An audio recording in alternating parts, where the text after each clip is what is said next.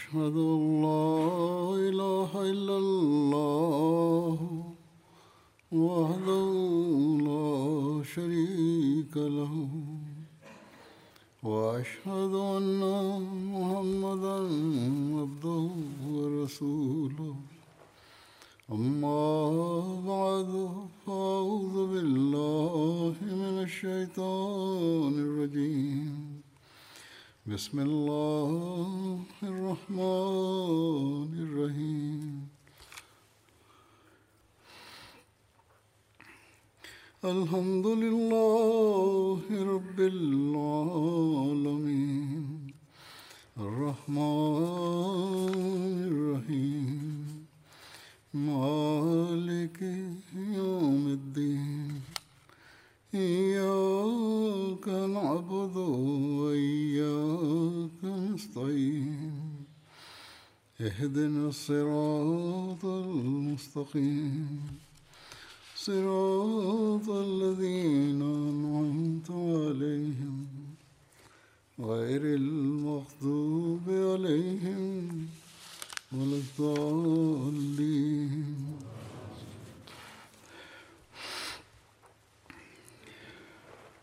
لن تنالوا البر حتى تنفقوا مما تحبون وما تنفقوا من شيء فإن الله به عليم.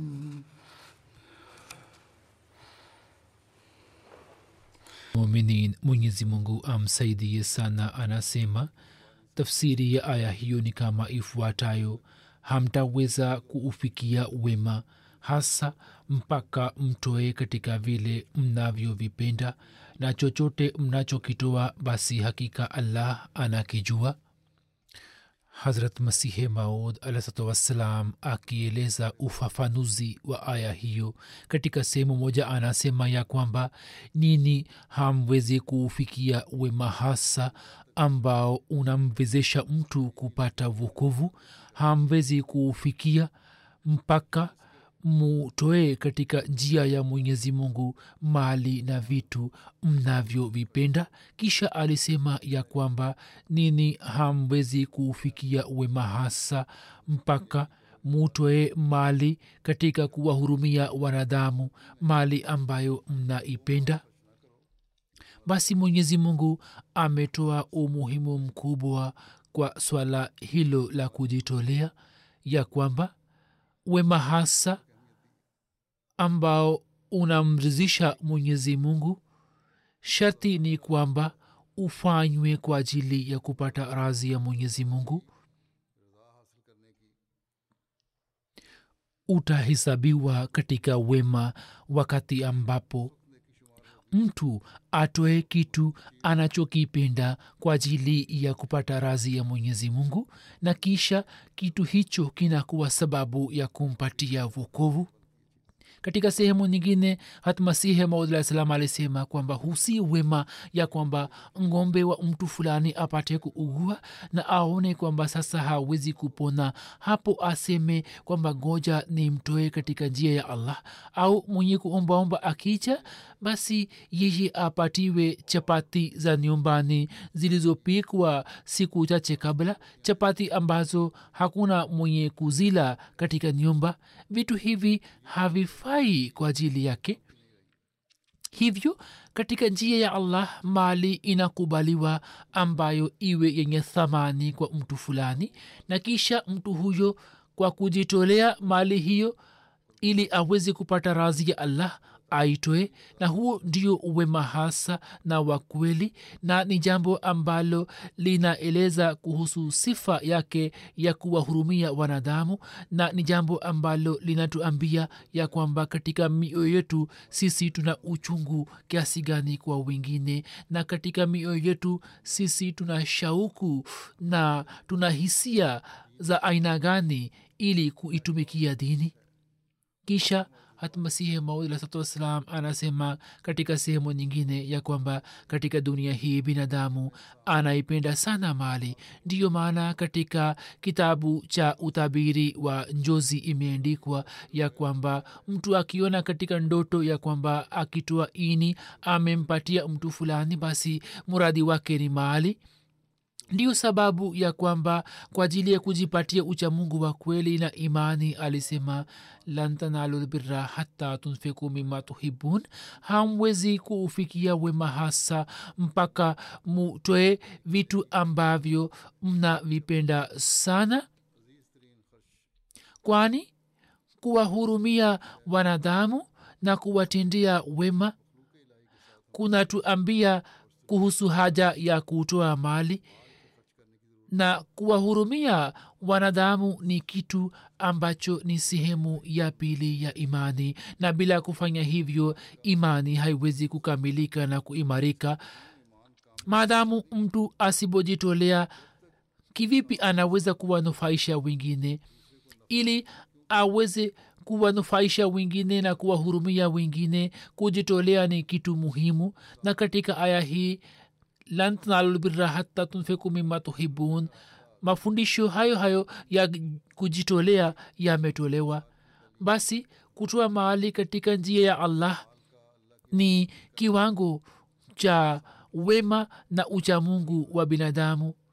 Katika maisha ya abubakar raziallahu taala anhu kiwango cha kujitolea kilikuwa chenye daraja kubwa na juu sana kwamba mtume muhammad saa salam alipoeleza kuhusu haja yake yeye akaja na mali yake yote ya nyumbani. Basi hivi ni vivango vya kujitolea na kutoa mali mnavyovipenda ambavyo mfano wake wa hali ya juu kama asemavyo masihi mslam kwamba abubakar sidik raziallahu anhu aliusimamisha na kisha masahaba sawa na uwezo wao na sawa na hali zao walisimamisha vivango hivi vya kujitolea.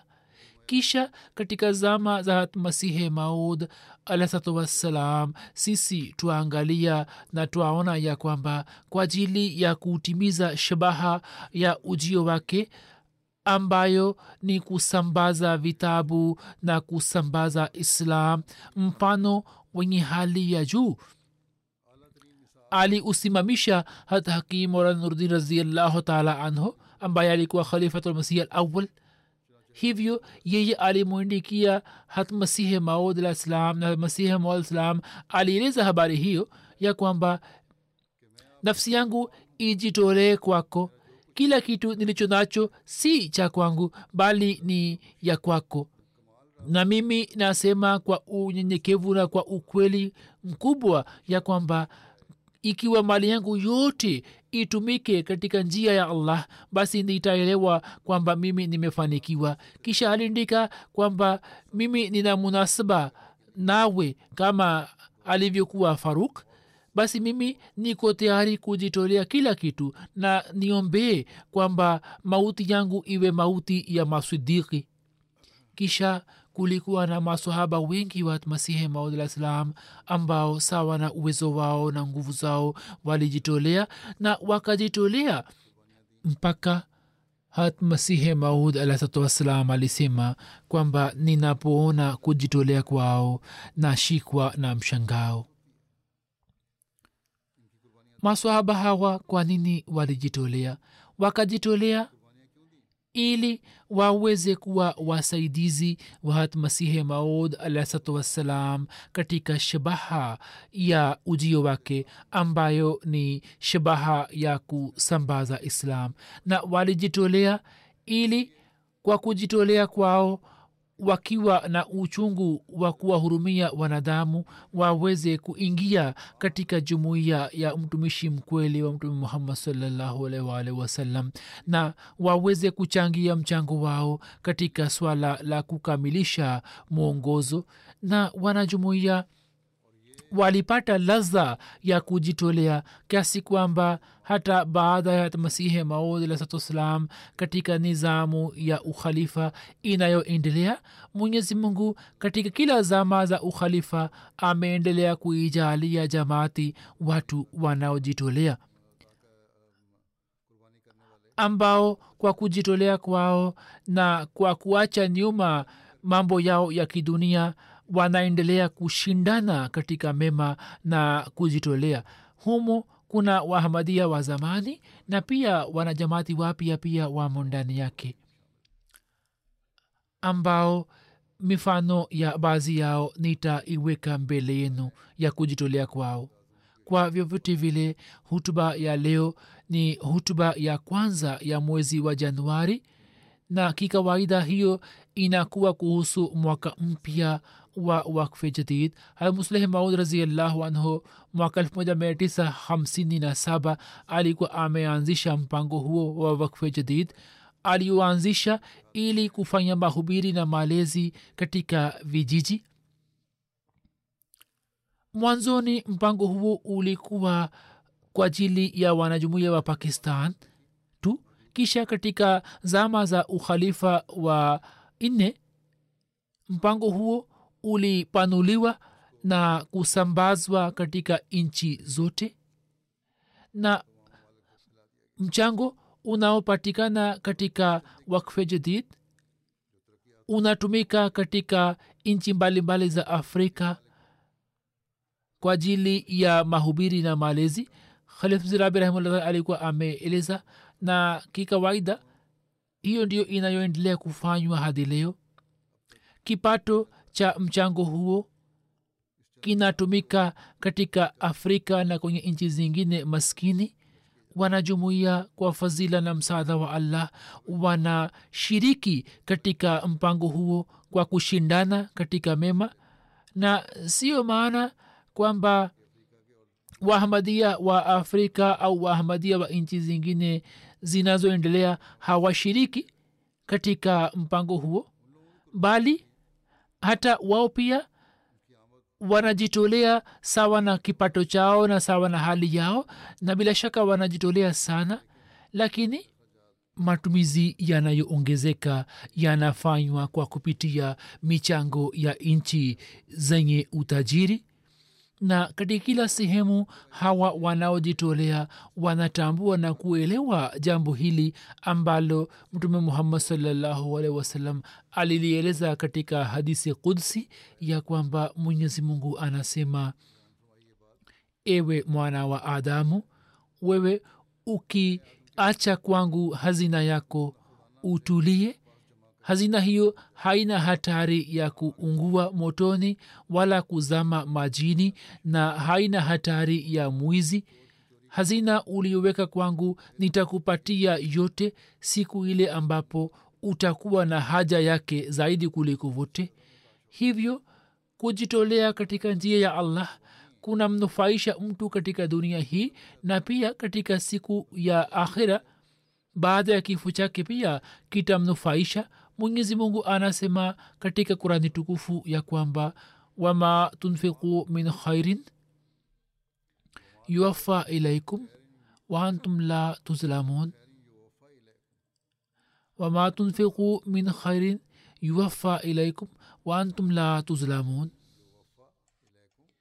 Na mali yoyote mtakayotoa mtarudishiwa sawasawa wala hamtapunjwa basi mwenyezi mungu anapoahidi hutimiza ahadi yake na anatuonyesha mifano yake katika dunia hii vile vile ili tuwe na yakini ya kwamba katika akhira pia tutakuwa warisi wa neema za mwenyezi mungu. Hiyo si kama idara za kidunia ya kwamba mtu akiwekeza katika biashara za kidunia kisha apate hasara au akipata faida basi apate faida kwa muda tu na ha, hana zamana kuhusu siku zijazo. Bali zipo biashara za kidunia ambazo zinawanufaisha watu kwa muda na kisha wanaoziendesha biashara hizi wanakula hela yote. Na watu maskini ambao wanakuwa wamewekeza katika biashara hizi hela yao inapotea kama vile siku hizi kuna kelele nyingi imepatikana kwamba watu walipoteza mabilioni ya dola waliokuwa wamewekeza kwenye bitcoin au kwenye cryptocurrency na waliokuwa wakiziendesha biashara hizi wao walikula hela yao. Huzuri amesema kwamba biashara hii ya bitcoin katika rai yangu ni aina fulani ya kamari. Lakini jinsi mwenyezi mungu anavyowajalia wale wanaojitolea kwa ajili yake. Kuna mifano yake ya ajabu kama nilivyokuwa nimesema kwamba nitaweka mbele yenu baadhi ya mifano. Mifano ambayo inatuambia kwamba wanaojitolea wanapata faida ya kidunia wakati huo huo imani yao pia inaendelea kuongezeka. Kwa mfano kuna mfano wa liberia mfano wa bume kaunti na mwalim saheb wa huko anasema kwamba kwa ajili ya kukusanya mchango wa wakfe jadid nilienda kuitembelea jumuiya moja ya wanajamaati wapya itwayo fomba na baada ya kukutana na imam saheb niliandaa mpango mmoja wanajumuiya wengi wa kijiji hicho walishiriki katika mpango huo. Wanajumuiya walifahamishwa kuhusu umuhimu na baraka za wakfe jadid na baada ya mpango huo kumalizika tuliweza kuwatembelea wanajumuiya mbalimbali katika nyumba zao na kukusanya mchango. Katika muda huo kijana moja akaenda katika nyumba yake. Hakuwa na kitu katika nyumba yake. Mama yake akaomba razi akisema kwamba saa hizi hatuna mchango hatuna hela ya mchango na baadaye katika muda fulani tutatoa. Anasema kwamba sisi tukarejea. Baada ya muda mfupi kijana huyo akaja kwangu huku akikimbia na akasema kwamba hii ni mia mbili na hamsini dola ya liberian ambayo baba yangu alikuwa amenipatia kama ada ya shule yangu na mimi naitoa katika mchango ili nyumba yetu isikose baraka za mpango huo. Anasema kwamba baada ya siku chache kijana huyo huyo akaaja kwangu na akaniambia kwamba baada ya kuondoka kwako nikapata ujumbe kwamba jamaa yangu fulani kwa ajili ya mahitajio ya shule yangu amenitumia dola elfu mbili na mia tano. Hivyo nimelipa ada yangu na pia nimenunua mahitajio yangu mengine. Alisema kwamba mwenyezi mungu amenijalia kwa kuongeza mara kumi au hata zaidi. Hivyo mwenyezi mungu huzalisha imani na yakini mioyoni mwa watu yaani mwenyezi mungu anawajaalia katika dunia hii na pia atawajaalia katika siku za akhira ambapo hisabu hiyo inaendelea kutunzwa. Kisha kuna mfano wa gini konokri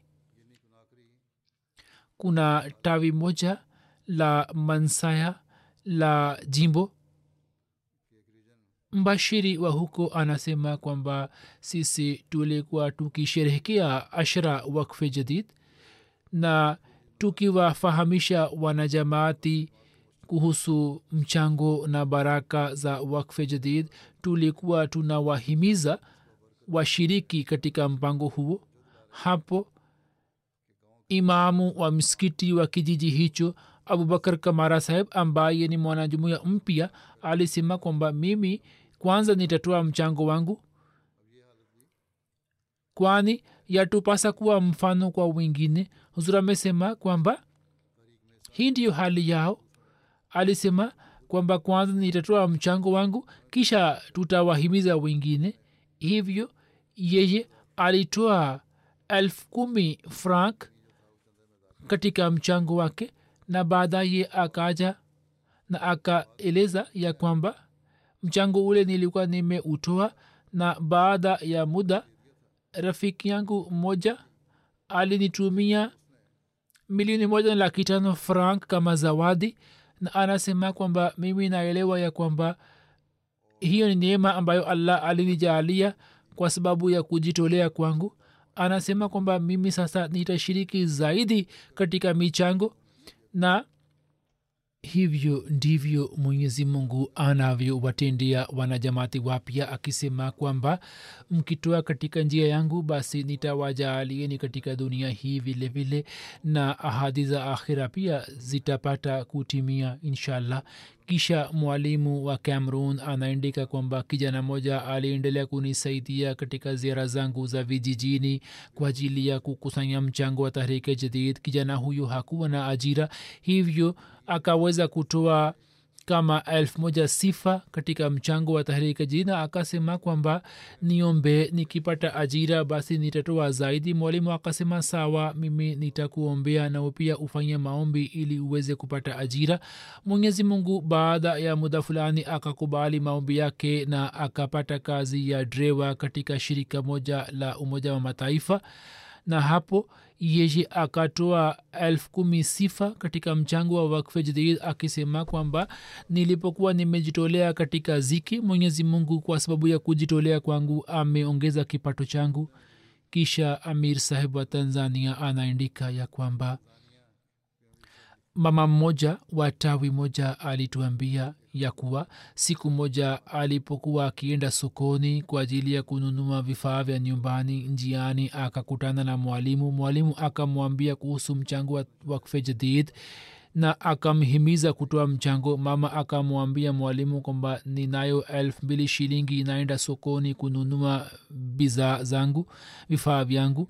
Hapo akatoa mchango wa wakfe jadid elfu moja shilingi na alisema kwamba shilingi moja shilingi elfu moja iliyobaki nitanunua vifaa vyangu. Anasema wakati huo huo mamoja akaniita kutoka nyuma ambaye alikuwa amekopa kutoka kwangu shilingi elfu tano. Na muda mwingi ulikuwa umepita juu yake mimi sikuwa na matumaini kwamba nitapata kutoka kwake. Mama huyo akaniita na akasema kwamba hiyo ni hela yako ambayo nilikuwa nimekopa kutoka kwako. Hapo mama huyo akaja tena kwa mwalimu na akasema kwamba kwa sababu ya baraka za mchango mwenyezi mungu amenijaalia hela hiyo na hapo akatoa mchango wa shilingi elfu moja. Tena mwalimu wa liberia anasema kwamba kuna tawi moja la ganta la liberia. Kuna mwanajamaati wa tawi hilo aitwa aisha sahiba tulienda katika nyumba yake na tukamhimiza kushiriki katika mchango wa wakfe jadid akasema kwamba saizi mimi sina kitu lakini nini mubaki hapa ngoja nifanye mpango ili nini msirudi katika nyumba yangu bila kupata chochote. Huzur amesema hiyo pia ni wasiwasi wao kwamba wao wasiende bila kupata chochote. Hivyo mama huyo akikopa kutoka mtu fulani dola mia moja ya liberian na akatoa mchango. Mwalimu anasema kwamba bado tulikuwa katika nyumba yake ambapo mama huyu akapata ujumbe katika simu yake ya kwamba mtu fulani ametuma hela kwenye akaunti yake. Mama huyo akasema kwamba mchango niliotoa kwa sababu ya kujitolea kwangu mwenyezi mungu amenirudishia hela hiyo. Kisha mbashiri wa gini konakri anaandika ya kwamba kuna mwanajumuya mmoja aitwaye said oba saheb yeye hakuwa na ajira na alikuwa amepeleka maombi yake katika kampuni ya migodi lakini hakuwa na matumaini ya kupata ajira. Wakati wa kusherehekea ashra wakfe jadid alipohimizwa kuhusu mchango akasema kwamba mimi sina ajira siwezi kutoa zaidi.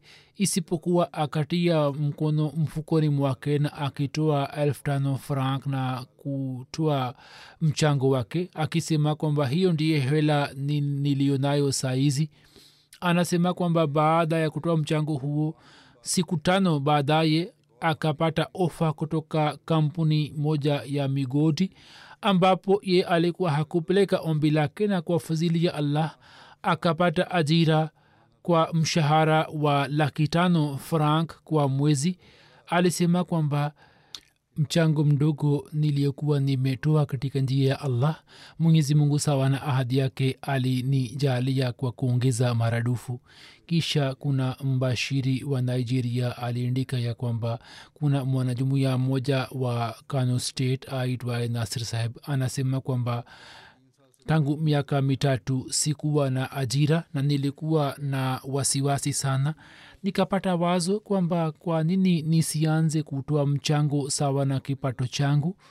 Ye hakuwa na ajira hivyo alikuwa hatoi mchango. Hapo anasema kwamba nilifikiria kwamba sawa na kipato changu chochote nilicho nacho nianze kutoa mchango. Mbashiri anasema kwamba yeye alianza kutoa mchango kuanzia juni mwaka jana na anamwambia mbashiri kwamba miezi mitatu ilikuwa bado haikupita ambapo rafiki yangu moja akawasiliana nami na akasema kwamba kampuni moja inamhitaji mtu mmoja. Kampuni hiyo ikanipatia ajira na huo ulikuwa mkataba wa kipekee wa kampuni hiyo. Anasema hapo nikajawa na yakini kwamba ajira hiyo nimeipata baada ya muda mwingi au kazi hii niliyoipata hiyo inatokana na baraka za mchango ule. Kisha kuna mbashiri wa afrika ya kati anaandika ya kwamba kuna mwanajumuya mpya aitwaye jibrail saheb. Ye alisema kwamba mwaka jana nilipoingia katika jumuiya nikaanza kupata mabadiliko katika hali yangu ya kihulka na kiroho.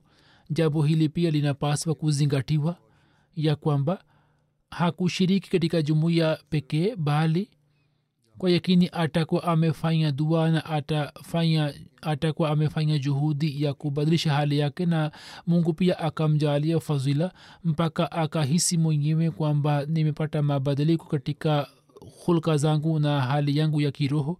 Kisha anasema siku moja mbashiri aliponihimiza kuhusu mchango kwamba mwaka unakaribia kuisha hivyo napaswa kutoa mchango hata kama nitoe kiasi kadogo. Anasema nikalipa mchango. Na kuanzia wakati ule hadi leo shughuli zangu zimepata baraka na mungu akanijalia fadhila makhsus mimi sasa si kai bila kazi mwanzoni hali ilikuwa hii kwamba wateja walikuwa hawaji kwa siku kadhaa lakini sasa kila siku wanakuja kwa wingi na kwa fadhila na msaada wa allah napata hela nyingi. Kitu ambacho sikuwa na fikra hapo kabla kisha mbashiri wa togo arif saheb anaandika ya kwamba katika mkoa wa kara kuna mwanajumuiya aitwaye awakaji saheb yeye anasema kwamba kipato changu hakikuwa kizuri na kulikuwa na mwezi wa mwisho wa wakfe nilikuwa na wasiwasi kwamba kivipi nitatimiza ahadi yangu kisha nikapata wazo kwamba katika nyumba yangu kuna mbuzi ambaye nimemweka kwa ajili ya shabaha nyingine. Ngoja nimuuze na nitoe mchango wangu yani sina kitu kingine isipokuwa mbuzi tu na ngoja nimuuze halafu nitoe mchango. Anasema nilikuwa nimenuia ambapo mbashiri akaaja kupokea mchango. Siku ile ile mtu mmoja alikuwa amechukua mkopo kipindi fulani na sikuwa na matumaini kwamba mtu huyu atanirudishia. Yeye akaaja kunipatia hela ile na hela ile nikatoa katika mchango wa wakfe jadid niliponuia basi mwenyezi mungu akaniandalia mpango. Nilipoamua kutoa kitu nilichokipenda mwenyezi mungu akanijalia kwani yeye anajua hali ya mioyo. Rais wa marshall island sajid iqbal saheb anasema kwamba kuna mama moja muahmadia b lorin sahiba anasema kwamba kwa sababu ya kujitolea mwenyezi mungu amenijalia na amewajalia wanafamilia wangu fadhila nyingi.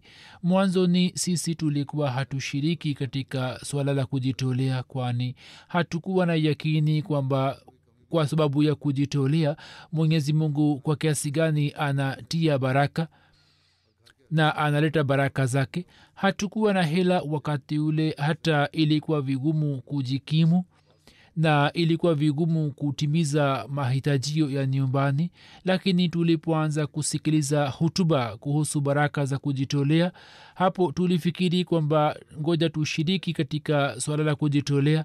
Hivyo anasema kwamba tukaanza kujitolea na kutoa michango. Sasa ni fadhila ya mwenyezi mungu kwamba sisi tunapata kipato cha kujikimu na hatuna shida yoyote na mara nyingi kinachotokea ni kwamba tunapokea hela nyingi kutoka sehemu mbalimbali ambapo sisi tunakuwa hatuna fikra au wazo lolote kuhusu sehemu hiyo. Na tukitoa kwa kiasi chochote mwenyezi mungu anaendelea kutujalia na kutupatia kwa kuongeza maradufu.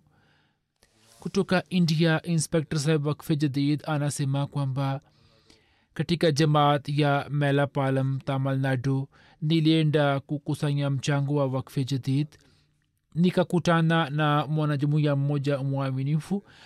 Bwana huyu akaniambia kwamba mwaka elfu mbili na kumi na nne nilikuwa nimefanya baiati na mwenyezi mungu alikuwa amenijalia kushiriki katika jumuiya ya waislamu wa ahmadia mtu huyo alisema kwamba wakati ule nilipojiunga na jamaati nikaandikisha ahadi yangu ya wakfe jadid kama elfu nne rupia na nilikuwa nimetoa mchango wangu.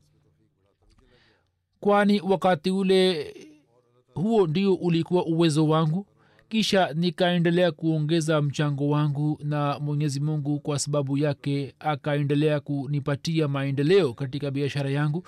Na baada ya muda fulani watu wote wa familia yangu wakafanya baiati na anasema kwamba kwa fadhila na msaada wa allah mwaka huu ahadi yangu ya wakfe jadid imefika hadi laki tano rupia. Na anasema kwamba mwaka jana katika mwezi wa ramadhan nilikuwa nimetoa mchango wangu huo wa laki tano na alisema kwamba hata kwa sababu ya janga la korona na masharti mbalimbali ya vikwazo mimi sikupata hasara yoyote katika biashara yangu bali biashara yangu ikaendelea kuzidi na kuongezeka na sasa kwa fadhila ya allah biashara yangu ikitoka india imesambaa hadi thailand. Hizi zote ni baraka za mchango tunamesema kwamba hizi ni fadhili za allah na biashara hiyo siyo biashara ya aina fulani ya kamari bali amewekeza hela akafanya juhudi na akatoa katika njia ya allah na hapo mwenyezi mungu akamjalia kwa kuongeza maradufu. Kisha kuna mfano mwingine wa india. Mbashiri mkuu wa huko ameandika kwamba kutoka malampurum kerala nazim saheb mal inspector saheb wakfe jadid alienda kufanya ziara wakati wa mwisho wa mwaka wa wakfe jadid. Anasema alikuja katika maeneo yetu. Hapo akapokea simu kutoka mwanajamati mmoja. Mwanajumuiya huyo ambaye ni mfanya biashara akampigia simu na akasema kwamba tafadhali uje kwenye kampuni yangu. Nimejenga kampuni na nimetengeneza sehemu yake moja ambapo na kuomba uje ufanye maombi. Tulipofika huko bwana huyo akatupatia chek ya milioni moja rupia na pia kwa ajili ya ziara akatupatia gari yake kubwa akijaza mafuta ndani yake. Sisi tukasema kwamba gari ndogo hata inatosha kwa ajili yetu. Ye akasema kwamba hapana kwa ajili ya wajumbe watokao markaz lazima gari iwe nzuri na inayoaminika ili muweze kusafiri kwa amani. Alisema kwamba hela hiyo nilikuwa nimeweka kwa ajili ya kusajili mali yangu na jaida yangu fulani lakini sasa nimetoa katika mchango wa wakfe jadid na nimeahirisha tarehe hiyo ya kusajili mali mbele. Baada ya siku chache bwana huyo anasema kwamba nikapata hela nyingine kubwa ambayo ilikuwa nyingi sana kuliko hela ile yani milioni moja aliyoitoa katika mchango wa wakfe jadid. Kutoka mauritius mama moja aitwaye miss shibris sahiba anasema kwamba nilipata zawadi kutoka kwa wazazi wangu kama zawadi ya sherehe yangu ya kuzaliwa na mimi nikaamua kutoa hela ile katika mchango wa wakfejina tahrika jadid yani rupia mia tano mia tano katika kila mpango. Na nilikuwa nimetunza hela hiyo kwenye bahasha moja. Wakati ule nilikuwa napitia marazi yangu fulani ambapo amu yangu na binamu yangu walikuja kukutana nami na wakanipatia bahasha moja na kwenye kila bahasha kulikuwa na elfu tano tano rupia mimi kwa kuona hali hiyo nikashikwa na mshangao kwamba mwenyezi mungu amenijalia neema hiyo kwa kuongeza mara kumi.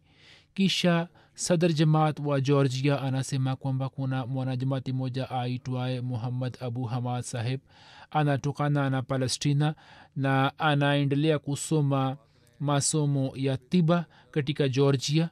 Alikuwa amejiunga na jamaati miaka mitatu iliyopita jumuiya ilienda ashra wakfe jadid na ikaandaa semina moja kwamba kivipi tunapaswa kujitolea katika njia ya allah? Anasema kwamba wakati yule mimi nilikuwa na dola mia tatu nikaamua kwamba nusu yake nitaitoa katika wakfe jadid kwani nilikuwa naikumbuka aya ile isemayo kad aflaha man zakaha kwa yakini amefanikiwa yule aliyetakasika hivyo baada ya kulipa mchango na kufanya matumizi mengine katika akaunti yangu mwisho ni wa mwezi kilichobaki ni dola mbili tu. Mwishoni mwa desemba kutoka palestina baadhi ya jamaa zangu waliamua kuja kukutana nami hapo georgia. Nilikuwa na wasiwasi kwamba kivipi nitaweza kuwahudumia na kuwatumikia lakini siku ile ambapo wageni wakaja mwenyezi mungu kwa fadhili na msaada wa allah kwa kupitia mtu fulani akanisaidia na kwenye akaunti yangu ikaingia elfu moja dola hapo daima namshukuru mwenyezi mungu juu yake na naona kwamba hizi zote ni baraka za mchango. Huzur amesema kwamba njia ya kutafakari tu mtu wa dunia anafikiri kivyake lakini mtu wa dini anatafakari kwamba hizi zote ni fadhila za allah zinazotokana na kujitolea kwake katika njia yake. Mwalimu wa kinia anaandika ya kwamba katika jamaati yake kuna mamoja mwanajumuya mpya aitwaye khadija sahiba ambaye ni mwalimu katika shule ya kichekechea. Ye aliandikisha shilingi mia tano katika mchango wa wakfe jadid na akalipa mchango wake. Anasema kwamba nilienda kumpatia risiti shuleni. Siku yayo akaja katika nyumba yangu na akamwambia mke wangu ya kwamba mimi nataka kutoa shilingi mia tano zaidi katika mpango huo na alisema kwamba nataka kutoa ili kwa ujumla mchango huo uwe elfu moja na mwenyezi mungu anijalie baraka zaidi. Anasema nilipofika nyumbani mke wangu akaniambia na mimi nikaandika risiti yake. Anasema nilipoenda kumpatia risiti mama huyu akaniambia kwamba kuna kijana wangu anayesoma kwenye college kwa ajili ya matumizi yake ya kimasomo nilikuwa nimepeleka ombi langu serikalini ambalo lilikuwa halikukubaliwa lakini leo nikapata simu kutoka college kwamba matumizi yake ambayo kwa ujumla yalikuwa elfu thelathini shilingi yameingizwa kwenye akaunti ya shule kutoka serikali. Anasema kwamba juu ya jambo hilo nikapata utulivu mwingi. Amir sahib wa indonesia anaandika ya kwamba kuna mwanajumuya mmoja aitwaye abdurahim sahib anatokana na tavi dogo. Anasema kwamba kila mwaka mimi natoa mchango wangu wa wakfe jadid. Miaka ya 219 na 220 ilikuwa miaka migumu kwangu kwani katika miaka hiyo mimi sikuwa na ajira. Anasema muda mchache kabla mimi nikaji uzulu kutoka kazi yangu na nikaanza kufanya biashara lakini sikuweza kufanikiwa na kipato changu kilikuwa kimepungua mpaka kikakuisha.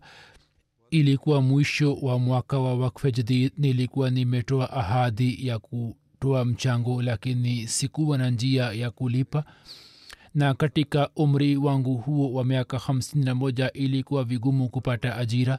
Hivyo anasema kwamba kila siku nilikuwa na swali tahajudi na kufanya maombi kwamba mungu anijaalie na pia alikuwa ananiandikia barua ya maombi kwamba mungu aniwezeshe kutoa mchango. Anasema kwamba mwishoni mwa mwaka wa jadid mwenyezi mungu alinisaidia na mimi nikalipa mchango wangu. Anasema baada ya siku chache afisa yangu mmoja wa zamani ambapo nilikuwa nafanya kazi akanipigia simu na nikaitwa kwa ajili ya interview. Hapo nikamshukuru allah na m, nikapata ajira. Nilikuwa nashangaa kwamba mtu huyu kwa nini ameniita ilhali huyu hakuwa direct supervisor wangu. Hata marafiki zangu pia wanashangaa kwamba kwa nini mimi niliitwa huko ambapo nilikuwa nimejiuzulu miaka saba iliyopita. Anasema kwamba hizi ni fadhila za allah kwamba katika umri huo nimeanza kupata kipato cha kudumu.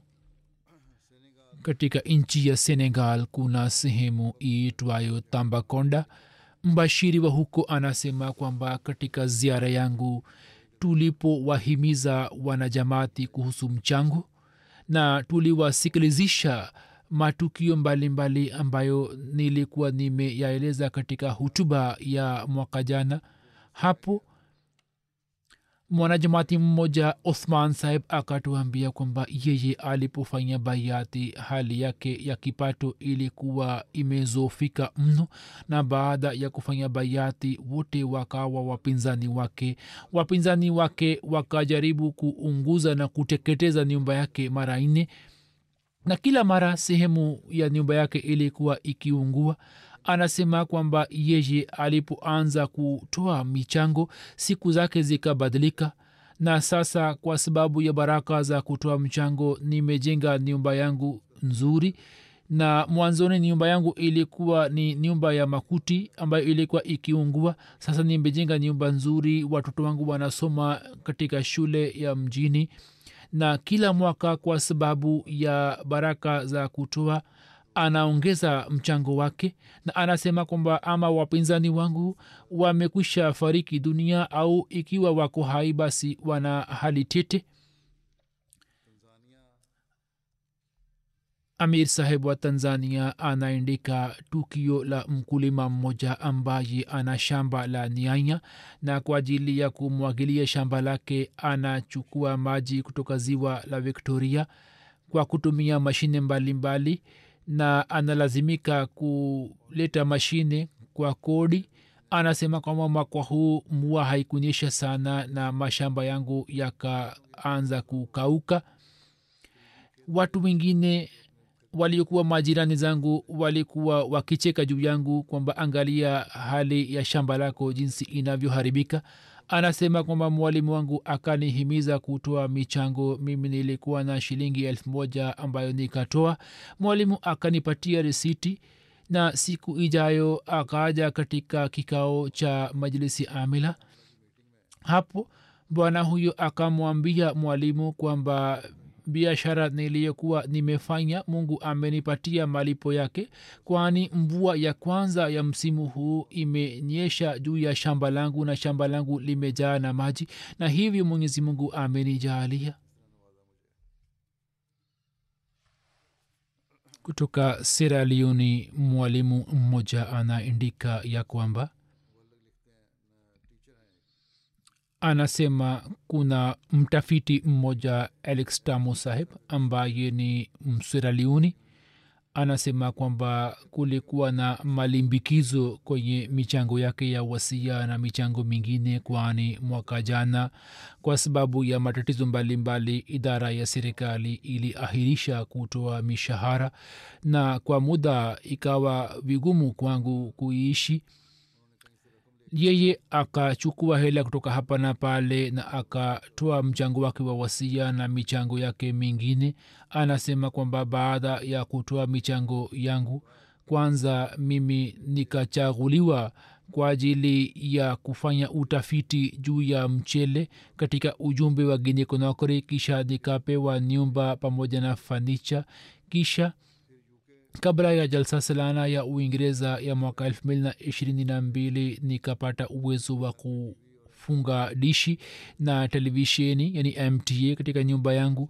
Kisha mwenyezi mungu akanijaalia fadhila nyingine kubwa kwamba kutoka japan kutoka kagoshima university tukapokea scholarship ya phd anasema mi pia nikapeleka ombi langu na idara ikanijalia ikaniwezesha na ikanichagua kwa ajili yake anasema kwamba sasa tangu mwaka jana nipo katika japan na nina mawasiliano na jumuiya ya japan na fadhila ya allah imeshuka juu yangu kwamba idara ile imeipatia familia yangu nyumba ya kuishi na pia inaendelea kutoa mshahara kwa ajili ya familia yangu. Anasema kwamba jambo hili limeongeza imani yangu kwamba hii zote ni baraka za mchango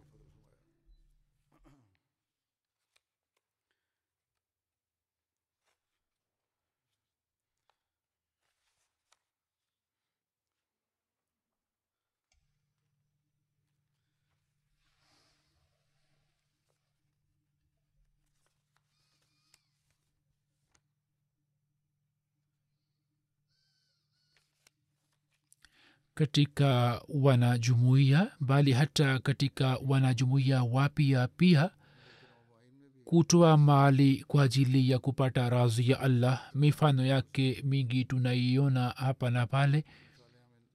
Hivyo mbashiri wa jimbo la sierra mkoa wa miamba yeye anaandika ya kwamba katika hutuba yangu niliwahimiza waahmadia kuhusu mchango wa wakfe jadid nikiwasimulia tukio la sahaba aliyekwenda msituni na shoka yake na akakata kuni na kipato chake alichokipata akampatia mtume salallahu alaihi anasema kuna kijiji kitwacho dodo mwanajumuya mmoja anakuja kuswali swala ya ijumaa. Siku moja mwanajabati moja kasim saheb alikuja wakati wa mchana na akatoa mchango mkubwa akisema kwamba hiki ni kipato changu chote ambacho nakitoa katika mchango wa wakfe jadid. Tulipomwambia kwamba yeye aweke kwake hela kwa ajili ya matumizi yake akasema kwa jaziba kwamba siku ile ulipokuwa umeeleza tukio la swahaba nilikuwa nimeamua kwamba mimi nitafuata mfano huo. Hivyo uchukue hela yote mungu atanijalia zaidi kisha amir saheb wa tanzania anaandika ya kwamba mwalimu wa mkoa wa shianga alieleza ya kwamba kuna kijiji kimoja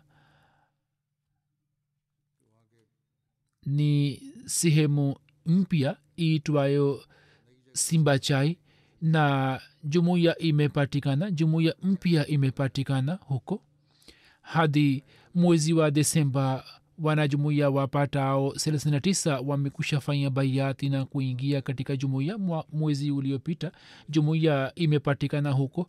Mwalim saheb anasema kwamba katika mwezi wa desemba nilienda kuyatembelea matawi yangu nikapita katika sehemu hiyo mpya.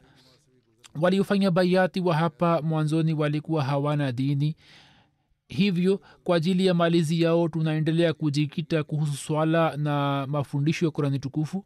Baada ya swala ya zuhuri tulifanya tarbiyati klas na katika darasa hilo mwalimu saheb akawafahamisha kuhusu njia ya kuswali na mambo mengine ya kifikha. Mwanajumuia mmoja alipoona receipt book katika begi la mwalimu akamuuliza kwamba hiyo ni nini mwalimu akasema kwamba huu ni mwezi wa mwisho wa mwaka wa wakfe jadid na hivyo sisi tukikusanya mchango wake tunatakiwa kupeleka ripoti kwa huzur ili ripoti yetu ifike kwa khalifatulmasih kila mwanajumuia anayeshiriki katika mchango anapatiwa risiti.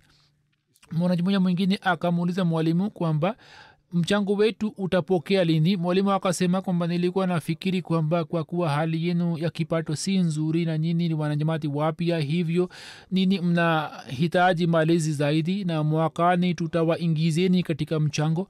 Hapo wanajamati wote wakasema kwamba ina maana mwaka huu majina yetu hayatapelekwa kwa khalifatulmsi hiyo haiwezi kutokea. Hapo wanajamati wote waliopo hapa wakatoa chochote na mwalimu alipotaka kuondoka wakamwambia mwalimu kwamba ahadi za mwaka mpya pia uchukue na uende nazo. Hapo mwalimu saheb akaandika ahadi zao za mwaka mpya. Hazur amesema kwamba hivyo mwenyezi mungu anaendelea kuwapatia wanajamati wapya imani na anaendelea kuwaongeza katika imani. Amir saheb wa gambia anaandika kwamba kuna jumuiya moja ya north bank iitwayo dotabalu katika jamaat hiyo kuna mwanajumuiya moja aitwaye jalu saheb baba yake si ahmadia baba yake ni chief wa kijiji ambaye ni mzee sana na ana marazi hivyo kijana wake anasimamia usimamizi na mambo yake mengine ya kijiji ambaye ni ahmadia ye alisema kwamba siku moja shirika moja la kiislam lilikuja kukitembelea kijiji chake na wao wanawasaidia waislamu kwa kuwapatia elfu kumi na tano delasi wao wakanipigia simu na wakasema kwamba tumesikiliza kwamba wewe ni mtu mwema na mzuri na sisi tunataka kuwasaidieni kama elfu thelathini dalasi lakini shida ndiyo hii kwamba nyini ni waahmadia nini mkiacha jamaati basi hela hiyo mtapata. Hapo jalu saheb akasema kwamba mimi sina haja ya pesa yenu kwani jumuiya imetufundisha kwamba mwenyezi mungu anatosha kwa watumishi wake. Na mimi kila mwaka natoa mchango wangu zaidi ya elfu kumi na tano dalasi kwa kusikiliza hayo wao wakashikwa na mshangao wakasema kwamba kwa nini unatoa hela hiyo nyingi katika jamaati? We mwenyewe ni mtu maskini.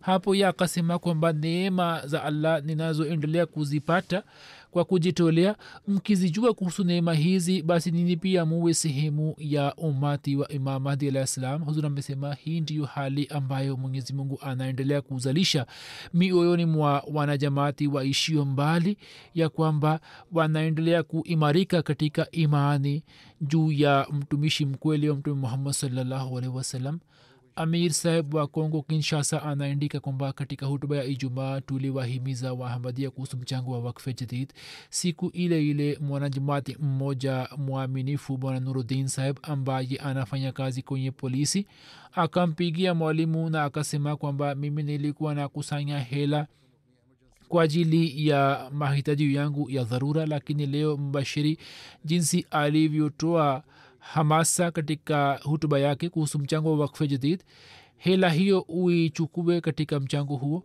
na hapo akatoa laki mbili na elfu kumi frank katika mchango wa wakfe jadid.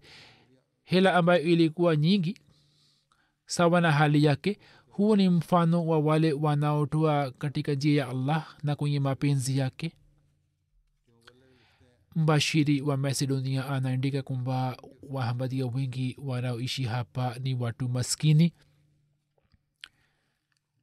lakini hata hivyo wanajitolea sana na wanashiriki katika mipango mbalimbali. Mbali. kuna mwanajumuiya mmoja aitwaye faisal saheb ambaye alikuwa amejiunga na jamaati mwaka 1995 katika ujerumani. Aliendelea kuishi katika nchi mbalimbali baadaye akaja macedonia.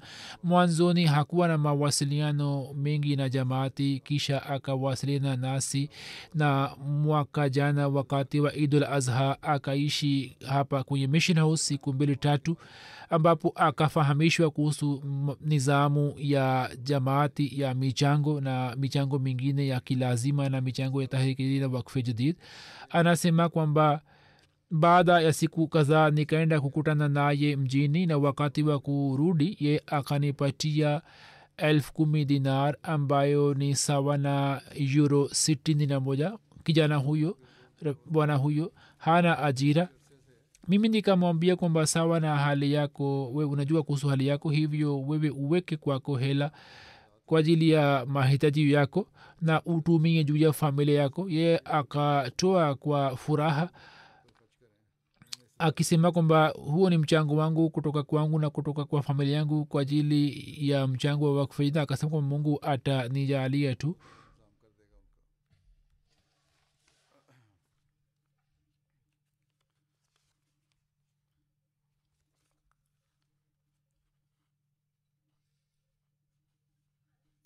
hivyo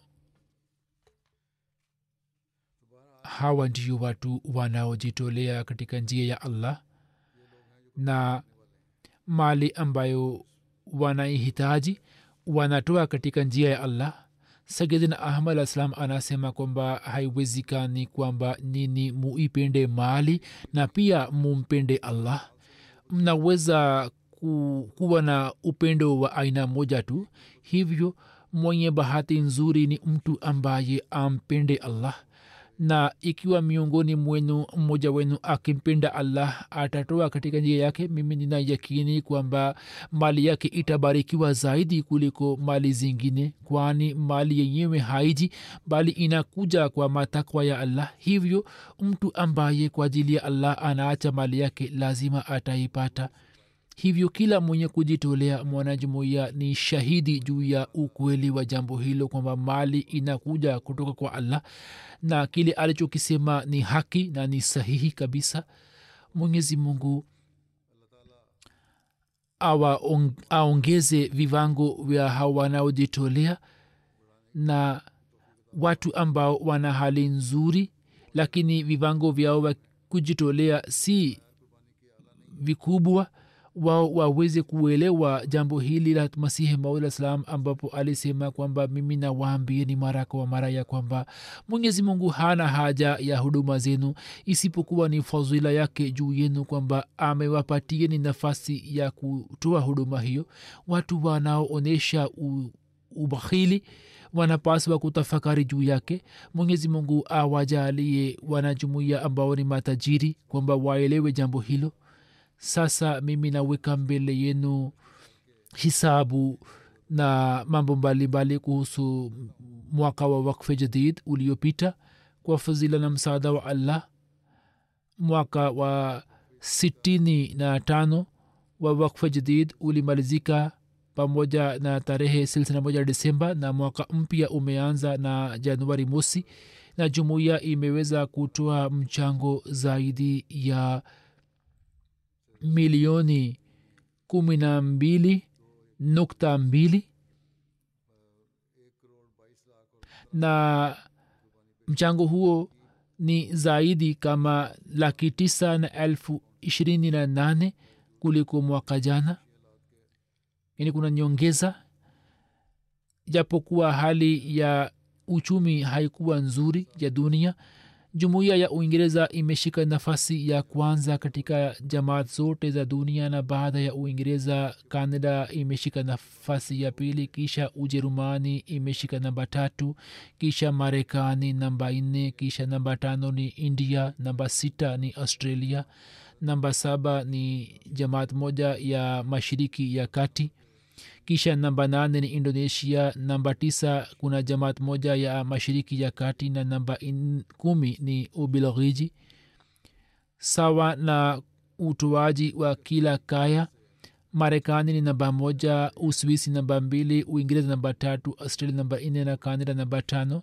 Katika jamaat za afrika jumuiya zilizoweza kutoa mchango mzuri namba moja ni ghana namba mbili mauritius namba tatu ni nigeria namba nne ni burkina faso namba tano ni tanzania namba sita liberia namba saba gambia namba nane uganda namba tisa sierra leone na namba kumi ni benin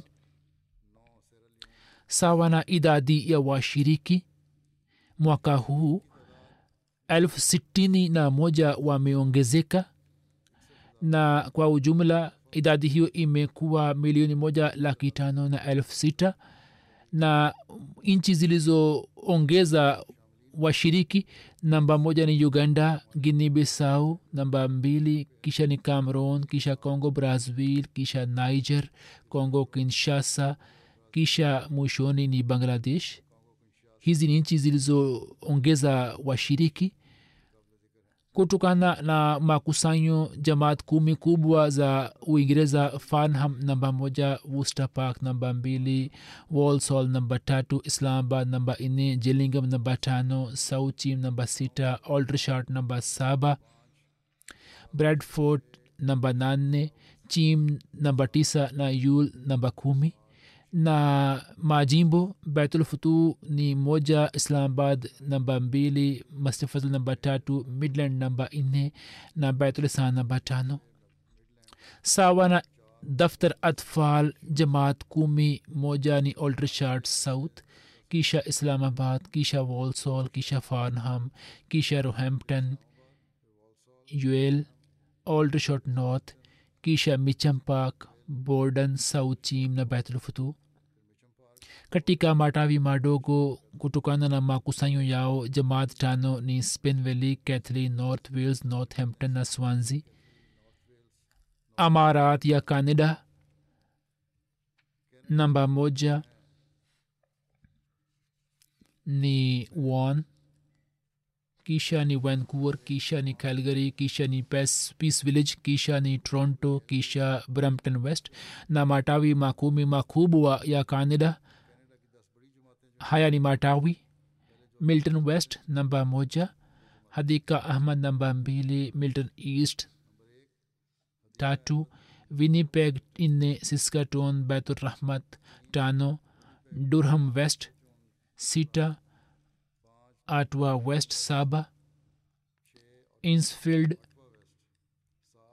tisa rejaina kumi insfield nane rejaina tisa na abbotsford kumi katika atfal won namba moja kisha ni peace village kisha toronto west kisha calgary na kisha brampton east katika daftar atfal matawi matano mwanzoni yalikuwa imarat haya ni matawi eldry st catherine hadika ahmad enesfield bradford east amarat tano ya ujerumani namba moja ni hamburg namba mbili frankfurt namba tatu wiesbaden kisha ni grosgro na kisha ni redstate na matawi kumi ndani yake kuna rudermark rudgo kisha ni mines halka beturashid nois floresheim nida mehdiabad fredberg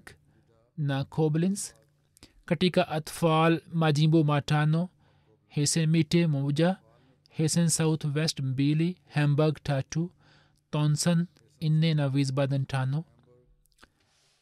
Matawi kumi ya marekani namba moja ni maryland kisha north virginia kisha los angeles kisha detroit silicon valley kisha boston kisha austin kisha oshkosh kisha rochester kisha phoenix.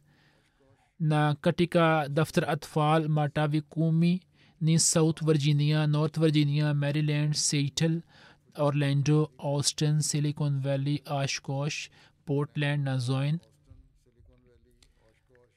matawi matatu makubwa ya pakistan yaliyoshika namba moja mbili na tatu hazur amesema kwamba katika nchi ya pakistan ijapokuwa sarufu imepata shida lakini hata hivi wameongeza sana sarufu yao imekosa umuhimu zidi ya paundi. Hata hivyo wamefanya juhudi kubwa. Lahor imeshika namba moja kisha ni rabwa kisha tatu ni karachi. Na katika wilaya اسلام آباد نمبر موجہ کشن نے سیال کوٹ کشا فیصل آباد گجرات گجرا والا سرگودا عمر کوٹ ملتان میرپور خاص نہ ڈیرا غازی خان نہ کوٹوکانہ نہ ماکوسنگ یاؤ ماٹاوی ماکومی kutokana na makusanyo yao matawi makumi islamabad mjini defense lahore township lahore daruzikar lahore model town lahore ilam akbal town lahore rawalpindi mjini azizabad karachi samanabad lahore na mughulpura lahore katika daftar atfal matawi matatu makubwa moja lahor pili rabwa na tatu ni karachi na katika ولایا نفاسیدہ ولایا کو یعنی دفتر اطفال سلام بندہ مموجہ کیشہ سیالکوٹ کیشہ فیصل آباد سرگودا عمر کوٹ میرپور خاص، ناروال، ننکانہ صاحب نا جہلم نا کیشہ نکوئٹہ۔ matawi جی می kubwa ہوا پی انڈانیا کے۔ ndani والا مجینی، گلشن جامی کراچی، صدر کراچی راول راولپنڈی، کینٹ، بیت الفضل، فیصل آباد، کریم نگر، فیصل آباد، سیالکوٹ، مجینی، پشاور سرگودا نا اوکاڑا۔ Mikoa kumi ya nchi ya india kerala tamilnadu karnataka jammu kashmir telangana odisha punjab west bengal maharashtra na delhi na matawi kumi yaliyoshika nafasi ni kombetor kisha ni hyderabad kisha kadian kisha karolai kisha ni pata pariam kisha ni bengalore kisha ni malaya palayalam kisha ni kolkata kisha ni kalikat kisha ni kerang jamaat kumi za australia namba moja ni castle hill melbourne long warren marsden park logan east kisha ni melbourne berwick penrith perth adelaide south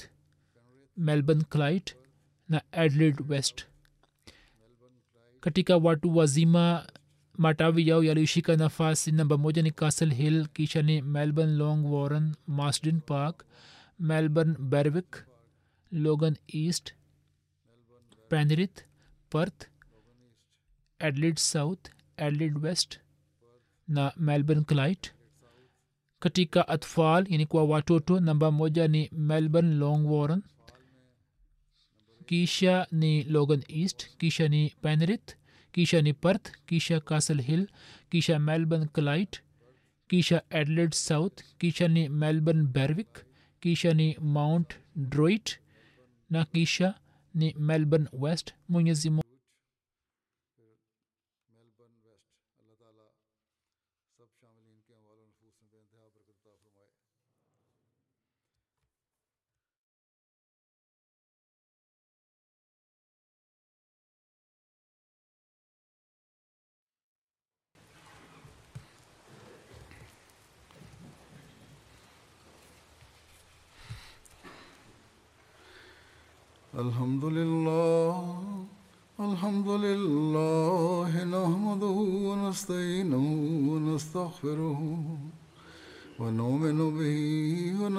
ونتوكل عليه.